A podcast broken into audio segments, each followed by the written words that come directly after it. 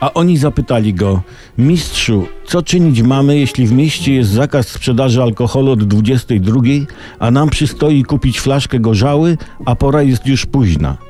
Wtedy on opowiedział im taką przypowieść. Pewien mąż w Olsztynie, gdzie wprowadzono prohibicję od 22, pracował jako kierowca autobusu. A kiedy zbliżała się pora zakazu sprzedaży alkoholu, mąż ów zamknął pasażerów w autobusie na przystanku i prawiąc do siebie ja lę, gorzałę muszę kupić, udał się do sklepu, by tak uczynić. A zajęło mu to tylko trzy minuty.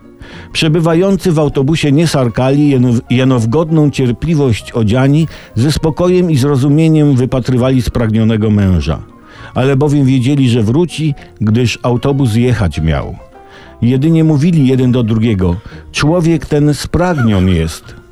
A kiedy wrócił, radowali się i znów mówili jeden do drugiego: Człowiek ten nasycon będzie.